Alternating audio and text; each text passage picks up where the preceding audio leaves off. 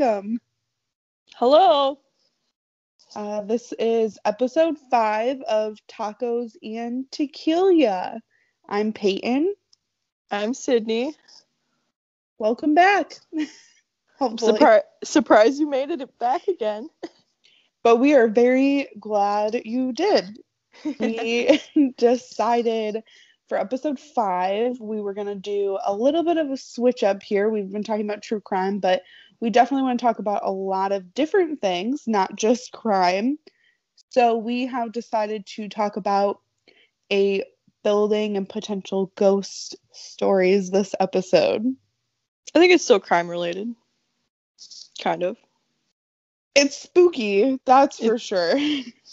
so today we are going to be talking about the Whitney in Detroit, Michigan. If any of you are from the Michigan and Detroit area, you definitely are familiar with the place. I've never been there, but I definitely have heard the stories. So we'll kind of dive into a little bit of the history here, what it looks like now. And Sydney and I both watched a Ghost Hunters episode uh, at the Whitney and talks. We'll, we'll talk about what they saw in Ghost Hunters as well and our thoughts and opinions on it. What they really saw. Yes. so I guess we'll start diving into the history here. So again, mentioned Detroit, Michigan. It's known as the David Whitney Jr. House. This house was commissioned by David Whitney Jr. to be built for him and his family.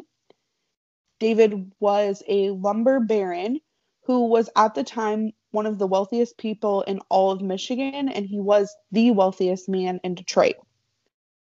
At the time of his death in 1900, he was actually worth more than $15 million at that time, which adjusted for today's amount of money is equal to about $388 million. So the man Damn. was rich. Damn. yes. so Mr. Whitney was born in Watertown, Massachusetts on August 23rd, 1830. And by the time he was 27, he relocated to Detroit. And he was already established at this point. He had started a lumber company with his brother Charles. They oversaw it and actually expanded all the way from Canada and the eastern coast to Michigan, Ohio, Pennsylvania, Indiana. At one point in time, it was also the number one lumber company in the entire US. Pretty good job there, Mr. Whitney. He was also involved in various other ventures, including banking, real estate, steamships. Those are just a few to name. He had bought property in Detroit and turned it into what was once called the Grand Circus Park Building. It is actually now known as the David Whitney Building. It's apartments, lofts, and hotel rooms. It does still stand right by Grand Circus Park in Detroit. In 1860, David married Flora McLaughlin, and they actually had four kids one son and four daughters David C. Whitney, Flora Ann Whitney, Catherine Whitney, and Grace Whitney. The family had bought a home in 1870, so about 10 years after they were married, in Detroit, but felt that it quickly fell out of date. So in 1890, Mr. Whitney hired a new architect to build them a new home. Gordon W. Lloyd was hired, and he had designed quite a bit of buildings in Detroit at this time. They also still stand, and it's very similar architect styles. The work began in 1890 and cost about $400,000 $400,000 then, which would actually be about $9.5 million today. Can you imagine building a $9.5 million home? I wish I could build a home in general. Not a, Same.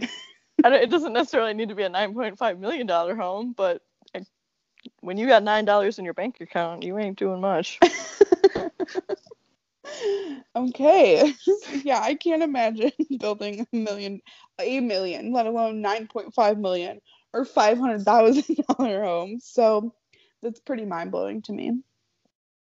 It was actually constructed using a unique granite. It's called rose colored South Dakota jasper. It gives it like this pink hue. The Whitney house is for sure a mansion. It has, and I'm gonna just kind of cover the dimensions and some things on the house that were built. It's kind of crazy. It is 22,000 square feet. It has 52 rooms, including 10 bathrooms. So, again, there's four kids and two parents. So they all could use their own restrooms. Very nice. uh, 218 windows, 20 fireplaces, and numerous stained glass windows crafted by Tiffany's of New York. Also, fun fact it was the first residential and home in Detroit to have an elevator for personal use. The elevator is still there today and still works. I loved that for them. I loved that they wanted to put an elevator in their home in 1890. Right? Because it's three floors. So mm-hmm. the fact that they couldn't walk up three sets of floors and need an elevator, I guess pretty interesting. You have the money to do it. Why not? Yeah, if you're uber rich like that, like you don't even you don't even care at that point. Let, you let me take an elevator to the third floor today. Yeah, it doesn't matter. I'm not walking anywhere. That's true too.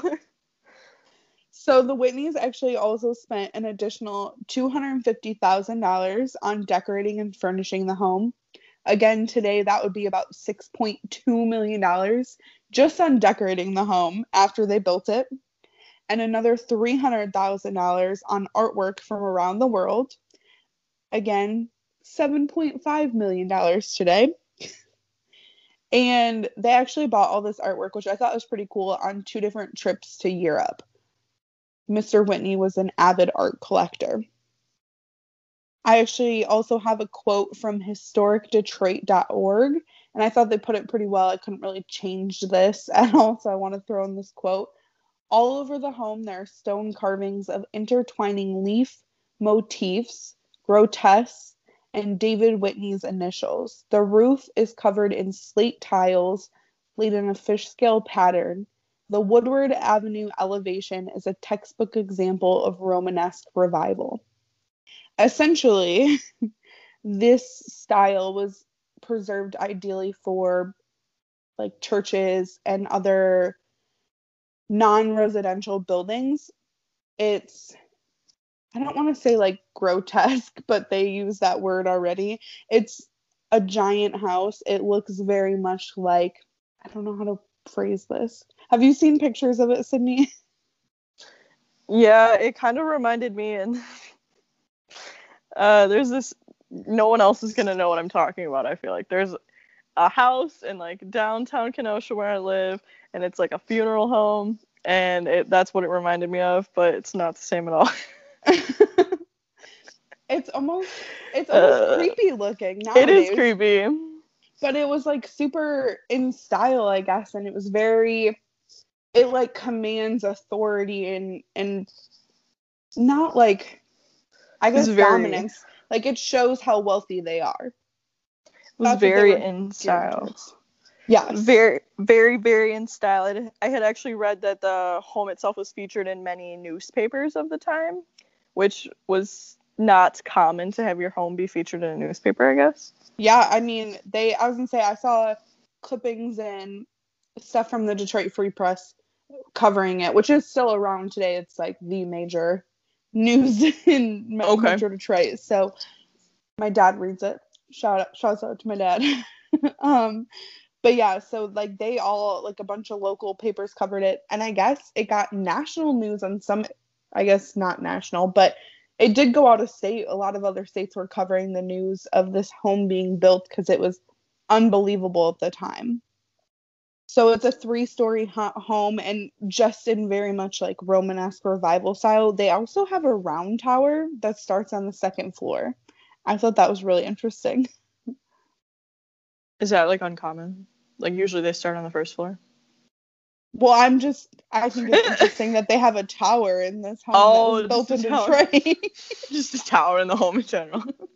I feel like a uh, lot of those like older style homes. I don't know the difference between uh, Romanesque and because I'm uneducated apparently. um, yeah, I know nothing about architecture. I just feel like a lot of the old houses look creepy on the outside. They have these weird towers. They have weird windows. like, yeah, you could just so walk anyone, by. Anyone picturing that type of house, this is literally what this house looks like. They had these Tiffany stained glass windows that were like very creepy looking, depicting various scenes from like the Bible or history it's it was really interesting. They also have a two-story balcony and a two-story carriage house. Another fun fact here. The carriage house originally contained a lift that would take carriages up to the second floor. Weird. Why do you need to do that? But when it was built, it was the largest carriage house in the entire state of Michigan. Really though, why did they need to go to the second floor on a carriage? I mean, the elevator was not enough, clearly. Is there like more storage up there? Like, is there like a racetrack? Like, I have a lot of questions. Know. So I know, and I'll get into the rooms and stuff. Um, I'm guessing it's for easier access and like when they had guests over for what they were entertaining on the second floor. But like it's a, so weird. a two-story garage. Yeah, just lifted the carriages up there. I guess I don't know. Hmm. So, upon entering the main entrance off of Woodward Avenue, guests would be stepping into the Grand Hall, which is the largest room in the mansion. So, it's not like immediately when you enter, but all the main rooms of the home on the first floor open up to this hall, which is just creating this enormous space. And I guess Mr. and Mrs. Whitney frequently entertained a lot of their friends and guests at receptions and teas, parties, and even musicals in this hall very interesting. They had a great amount of rooms, just to include some of them. A ballroom was on the second floor. A the Great Hall, as I mentioned, on the first floor. They had a music room on the first floor, as well as a library that covered was covered in seven foot high mahogany bookshelves. In the third floor was Mr. Whitney's art room, more guest rooms and servant quarters, but he basically had his own art museum up on the third floor. So the basement of the mansion had a paneled billiard room and the massive heating system for the home. It is said that Thomas Edison actually designed some of the lighting for the Whitney mansion. As Sydney mentioned to me, the Thomas Edison. the Thomas Edison, the man, the myth, the legend, Thomas Edison. he personally designed some of the lighting for this mansion. That really caught me off guard. I was like, wait a second. Is there another Thomas Edison? Is that a common name? I it is not. So in Metro Detroit, it's not called Edison anymore, but that's actually what our like electrical company was called. It's like Consumers Energy now, but it used to be Detroit Edison as the company. Wow yeah, so anyone who might know this, uh, my dad, for example, used to say to me when we would leave the lights on, What do you think I have stock in Edison?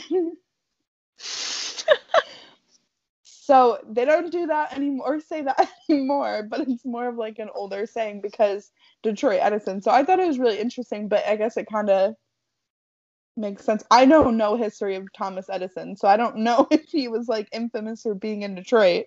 I feel like I would have known that, but I just tried to Google it and the only Edison that came up was the Thomas Edison. So I was like, oh, okay, well, it's got to be the same guy. Well, a lighting expert from Detroit Edison Company said that the 1893 lighting system that was in the house was remarkable for its time. So it had to have been the Thomas Edison that that did this for them. It's got to be if it was remarkable. Come on. so a little bit about the family that is very interesting. David Whitney's first wife, Flora, actually passed away in Detroit in 1882. So when he was undergoing building this house and moving in, Flora was not involved. However, he had remarried, so his new wife was involved. One year after his death, he actually married Flora's sister, Sarah. Interested? The most scandalous thing of 1892. Yes, so Sarah is not only the aunt to David's four children, she's their stepmom. That's what I was thinking. I was like, what is this? My my mom aunt? Like, what do they refer to that? Yeah, when she My niece's the, daughter. yeah, when she introduces the kids to people, oh, these are my niece. n- This is my niece daughter, Grace. Like what? Back then, no, but like nowadays, yes. I think. I'm guessing it was probably more common, you know, over a hundred years ago. But it probably wasn't as weird. And I guess it would be easier to introduce your kids to someone they already know. I guess so. A familiar face. So David and Sarah and the four children lived in this home. They again moved in in 1894, I believe, because actually yes, because David only lived in the home for about 6 years and then he died of a heart attack on November 30th in the in 1900 in the home. He was buried in Woodmere Cemetery. They had a lot of famous neighbor famous and wealthy neighbors and friends. So one fun fact I saw was that the man who created Hudson's, the old department store, actually was a pallbearer at his funeral. Thought that was pretty interesting. And they even held the viewing of his body on the first floor of the mansion. Of course no he wonder. did. No wonder there are ghost sightings at this home. I feel like that was common though, um, back in the day that you would have like a funeral at your location, especially if you were like wealthy. Like they didn't have like funeral homes like how we did. Like it was you'd bring the people to your home Yeah, and have a little so. like party or whatever. Yeah, and this home was massive, so they definitely could have housed the body and all the guests. That's weird. So, following David Whitney's death in 1900, again, ha- having only lived in the mansion for six years, Sarah and the children continued to live in that home. Sarah actually died also in the home in 1917, so 17 years later. And from then till 1932, the Whitney family actually ha- didn't live there anymore. Only a caretaker lived in the home and took care of it and maintained it. In 1932, the Whitney family allowed the Wayne County Medical Society to move in. And in 1929, the Visiting Nurse Association had actually moved into the carriage house. And only the carriage house, they had remodeled the horse stalls into offices for training. The Wayne County Medical Society, when they moved in in 1932, moved in without a down payment on the residence, and the Whitney estate actually paid the $15,000 a year property taxes for the home and maintained it. And after the Great Depression ended, the doctors, the medical society were able to start actually taking over the maintenance bills and taxes. But the Whitney family were huge supporters of the medical community.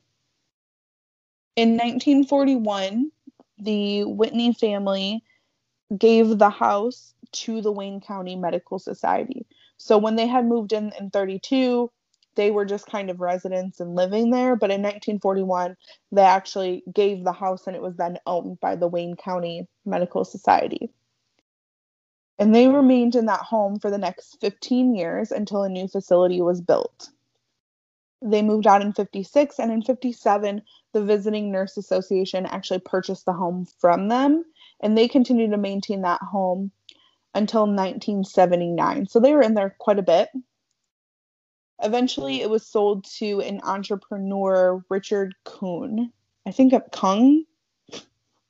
I just butchered that last name. I have no idea. I do think it's Kughn. K U G H N. He's a big Metro Detroit Kung. entrepreneur, apparently. but I'm sorry if he's listening. sorry, Mr. K. so Mr. K, I'm gonna call him that. He actually bought the house, and that's why it was sold to him, obviously. um, but he bought the house because he heard when it was set to be destroyed. It was set to be destroyed when the Visiting Nurse Association moved out, and he felt that it should be preserved. It was a beautiful home, and he didn't want to lose part of Metro Detroit's his- history. And uh, today, we're very grateful for it because it is still around and standing. In 1986, after a very long and costly restoration, cost about $3 million in that time. And he built, brought everything up to code and he opened a new restaurant. He reopened it to the public. So, seven years later, he enlisted crews of students from the Center of Creative Studies to help bring the painted murals all throughout the house back to life. They installed lots of heating and air conditioning units. Again, a state of the art kitchen was installed in the former servants' quarters at the rear of the mansion. So I guess that's probably why it's cost $3 million to revamp it all. The Whitney restaurant that opened was labeled as an American restaurant and an American palace. The dining rooms on the first and second floors were named after their original purpose, and each is uniquely finished. The third floor became a cocktail lounge, and at the time they named it the Winter Garden. And the Whitney restaurant went on to become a culinary leader in the Troy area for many years. Eventually, Mr. K sold the mansion to Bud Liebler. I do know how to say that in 2007. Bud was a former Chrysler executive and he bought it for more than $2 million. Originally, he had only wanted to buy the carriage house itself, but Mr. K would only sell it as a package deal. So that is what he did. Liebler shut down the restaurant for a few weeks to do some renovations, including my favorite part of this in the history and research is the exact words were toning down some of the 1980s paint choices. I can only imagine those That's good. choices. That's good. he also restored a lot of the wood finishes and updated the menu. So he spent about $300,000 as well on updating the garden area. Um, a lot of the landscaping was overgrown. He sent it out, removed it, and today it is still a beautiful garden area. Speaking of today, the Whitney is still in operation. The third floor bar, which was called the Winter Garden, is now renamed as the Ghost Bar. Lots of tales of Whitney's ghosts um, haunting the building and the lore. They named it the Ghost Bar for that attraction. And on the flir- third floor as well, they also have Bud and Patrick run their public relations firm, the Liebler Group, out of other part of it. They still run a restaurant, and they actually have a lot of services and events that they have there. They have weekend tea services, sun- Saturday and Sunday brunches, champagne tours, paranormal dis- dinner services, paranormal tours at night on weekends, and a host of mul- multitude of private events, including weddings and corporate events. They also even host garden parties in the summer, which is more like um, Saturday, Sunday, kind of like brunches with a DJ out in the garden. It's a very beautiful area. They have the ghost bar on the third floor and also a pastry shop, which sounds delicious and would love to go. Several paranormal investigations and personal guest accounts have confirmed lots of sightings and weird and spooky experiences with ghosts and apparitions in the mansion. The ghost accounts completely range from full body apparitions of men and women, footsteps when they turn around, no one's there, wind movement with no open windows, random noises and bangings with no explanation, and an elevator that tends to have a mind of its own.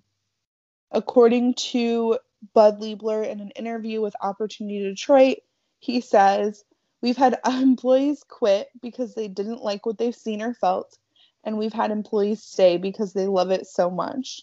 I love that quote. I thought it was so great. That is really great. I'd probably be one of those weirdos that wants to stay. Probably same, but there's always like two ends of the spectrum. Like people that are like, "This is insane. Why do I work here?" And then like Oh, this yeah. is the coolest thing that ever happened to me. So, as mentioned, Sydney and I watched Ghost Hunters, and we want to kind of want to recap, you know, some of the paranormal experiences that people see and what they were kind of looking for, and our thoughts and opinions on this. So, obviously, diving in the episode, go over the history. They talk to Bud and his son, and kind of go over some of these exact claims. I thought a lot of them were interesting an older lady with a floor length old style dress on with her hair in a bun watching workers clean late at night while no patrons are there. In the formal dining room she kind of walks to the window and then disappears. On the second floor lots of accounts of a male walking into one of the sitting rooms. I believe it was mr whitney's old sitting room in high boots and early 1900s style clothes. But when you follow someone into the sitting room, no one's actually there. Someone saw a little girl in a tutu twirling at the top of the stairs on the second floor. On the third floor, there are claims of a male face being seen in the bar mirror that's the mirror behind the bar and then disappearing. And those are multiple claims on that and the older lady as well as the male in the sitting room an elderly man walking into a curtain on the third floor with no disturbance of it all. It sounded like that was also multiple claims. Definitely lots of like cold spraces and, like I mentioned, breezes with no explanation. The elevator tends to follow groups of people around. Um, it opens up constantly when you're on a floor, so it seems kind of spooky.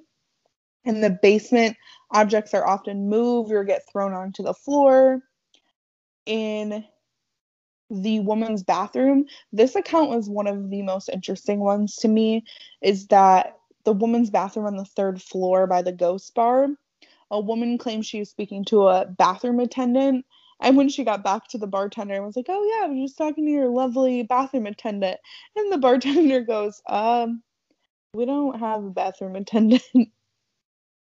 and there was I no lo- one in there. I loved that one so much. I was like, this is me after like three glasses of wine. I'm like, I just want to give everyone compliments. I'm like, man, I just had a great conversation with this woman in the bathroom. You should give her a raise. And then you go back and they're like, we don't pay someone to do that.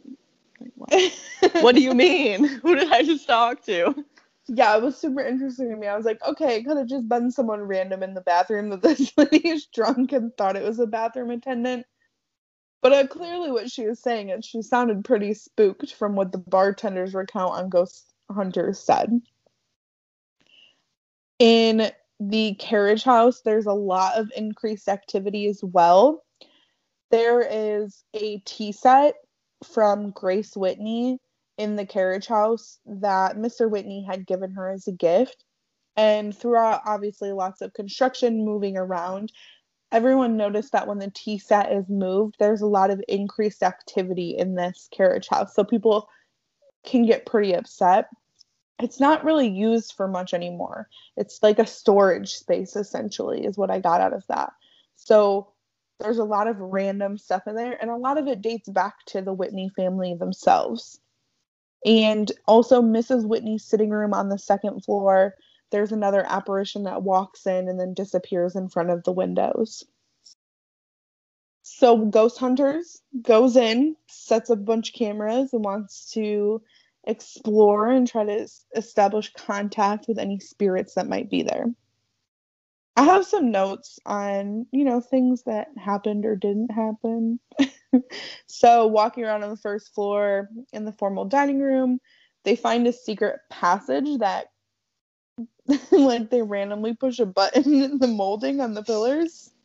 So absurd. Like you knew someone showed you this button for sure, and he's just like, "Wait, is this a secret passage? Is the secret passage gonna open?" And uh, miraculously, it just there was nothing back there. It was just like a hole. Yeah, it said it was like a where a safe used to be in the wall. But Yeah. there's no way. They have the lights off, they're using their flashlights and like their infrared lighting and cameras, and you just randomly are pushing against the but pushing on the wall and push this button. Of all the spaces that you could touch on the wall, that has to be the one. I call that out. That they added that for dramatic effect. The only thing dramatic about it was me getting upset. so our next thing is that they are walking around and the elevator door does start open repeatedly on the third floor after they go up there. They took the elevator up to the third floor and then they noticed that it kept opening afterwards. They're like, you know what? Let's time this. Let's see if there's a rhyme and reason. And this elevator randomly opening theory is debunked. they time it and it opens every five minutes on whatever floor it was last taken to. So that one doesn't pan She's out. old and faulty. Yeah, essentially. and to be fair, the elevator is very safe, it sounds like, to be used. It's been updated with code, but it is to code and inspected. But it's the original elevator. so then they move to the carriage house. Obviously, in the carriage house, they're asking, you know, if someone's there, and they want to make them a lot, make a loud noise. Someone's here. And like a piece of construction stone falls from behind them, and they aren't sure why why it falls. They hear a lot of random noises and thumps, but can't connect it to anything. So another group moves in there and they decide to move this tea set in the carriage house from one table to a different table across the room. This was very interesting to me. I don't think it was to Sydney. But when they move the tea set, they're talking and then it starts vibrating on and off. Like the cup on one of the saucers starts like vibrating. You hear the noise. You don't see it, but you can hear the noise and know what that is. Sydney said you weren't impressed. I hate watching ghost shows. Like I love a good ghost story and I want to hear all about the history, but I feel like it would be so much more realistic if something didn't have happen every single episode. Yeah, because you got to think how many paranormal tours are there and like nothing actually happens? Hundreds, thousands. But that makes me appreciate them more because then the one off time that something like does happen, you're like, holy shit You're shit. honored that that just happened. Experience. Yeah. So Cool. yeah, it's definitely interesting watching these shows. I did also um another thing that they had mentioned briefly in the episode. Um, they had stated that, or were referencing these patients that had passed there from the when it was like the I can't speak like the medical society and the nursing association. But then I found that really interesting because on the actual Whitney website, there's nothing about that. But I feel like it would also be if they did actually hold patients there. Would you want to go and eat in a restaurant that used to have dead bodies or Yeah, so medical I was gonna- patients? I'm glad you brought that up because I didn't include that in my notes, but I really tried hard to find something to support that. And like you said on the Whitney website, they go through their whole history, Detroit historical website, his, historicdetroit.org is another place where I got a lot of information from them. And they all have about the same information and they go through that history. But in Ghost Hunters, they mentioned that I think they mentioned it was like a TB, a place for TB patients. Yeah, it was like a tuberculosis ward, and then they referenced a few times like the patient. Oh, the patients had passed here, so it could be the patients, or it could be like someone of the Whitney family. But then I couldn't really find anything else on Google, like Google, about that. Yeah, me either. So I'm very curious if that's true. So I don't know. It could be, I guess, patients there. It it sounded more to me like it was more of a home for doctors and nurses to live. That's what I got out of it too. It was more like medical staff.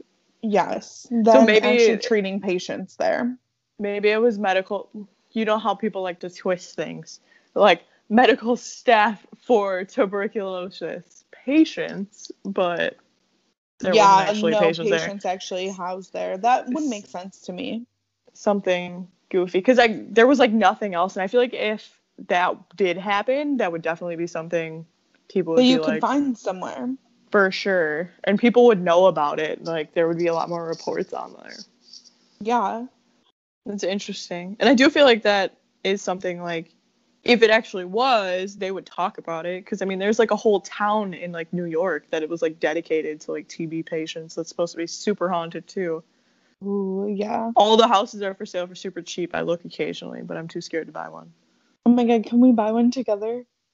I mean, they're really cheap. It's like the last time I checked, it was like sixty thousand dollars, and it's like a huge ass place, but because nobody wants to live there. We can like revamp it. We Mhm. can like oh my god. Yeah, we can totally do that. Okay, we'll we'll sidebar after this. on the list.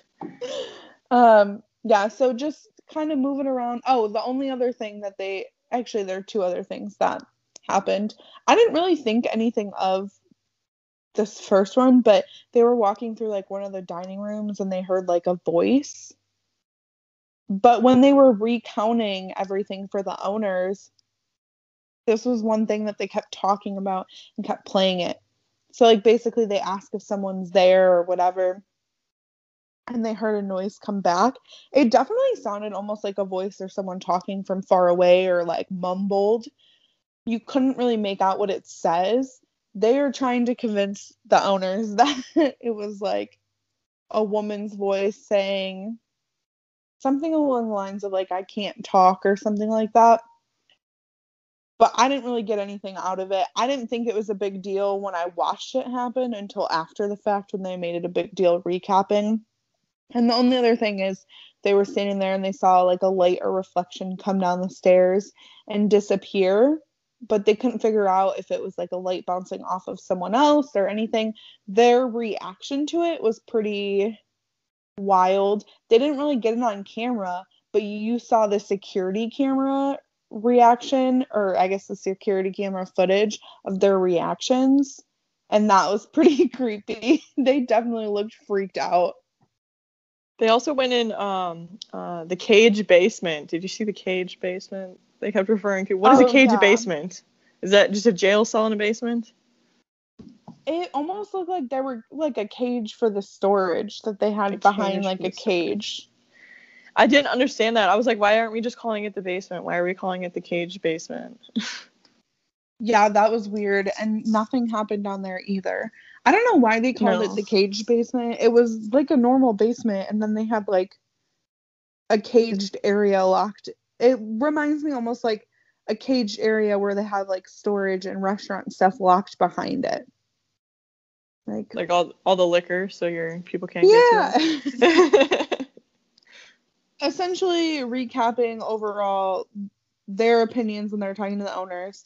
You know, they debunked the elevator theory.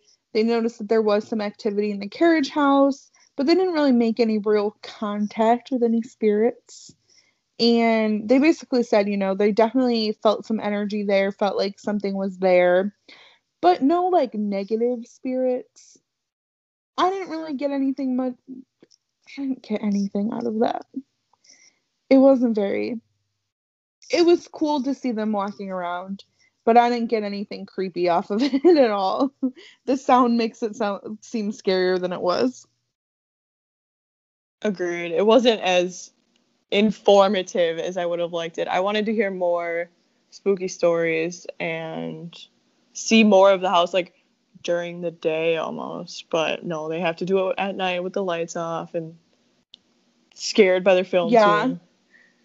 yeah i agree and i even tried to get like some recap of anyone's like official accounts or any stories and i couldn't really find a lot except any like mass websites that talked about it in passing Yeah, I would say for the most part they were pretty like generic for lack of a better term. Like oh like the children twirling, an older man in one area, women in another area. Like they weren't all very specific stories like the bathroom attendant situation. Yeah.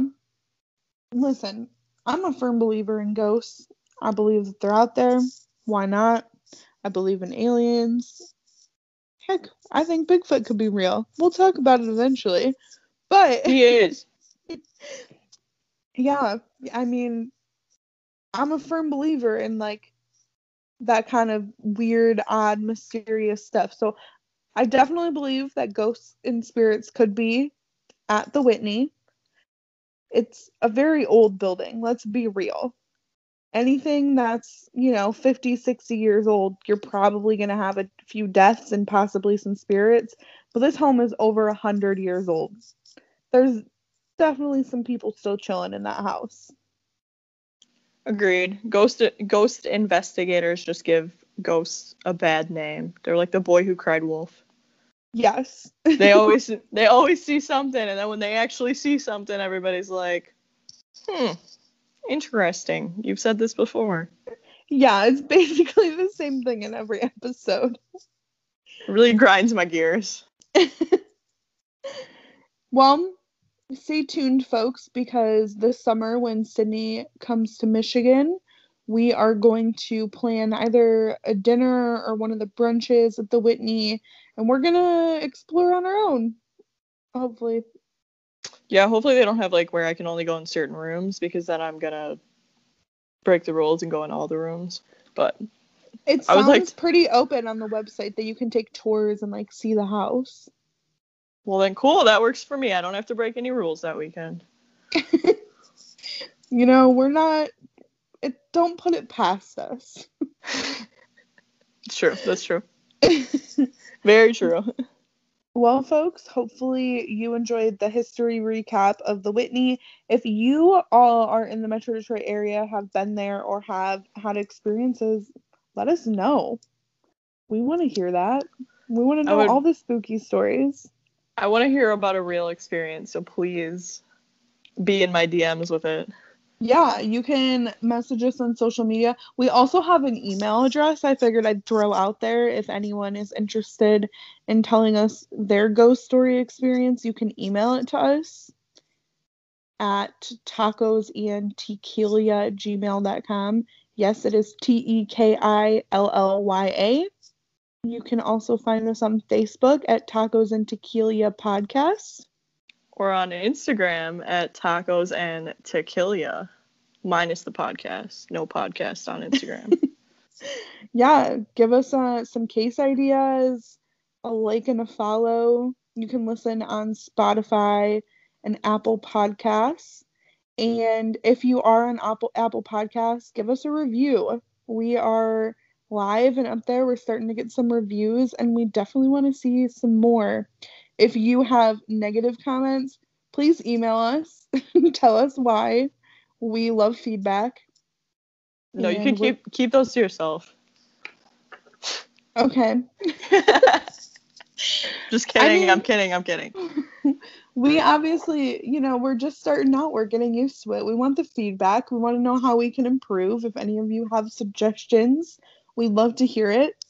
If you want to give us a five star review on Apple Podcasts, it's even better. Agreed. And I do have a joke for you guys to leave with. Yes, my favorite part. What do you call a tortilla chip that works out? What? A macho nacho.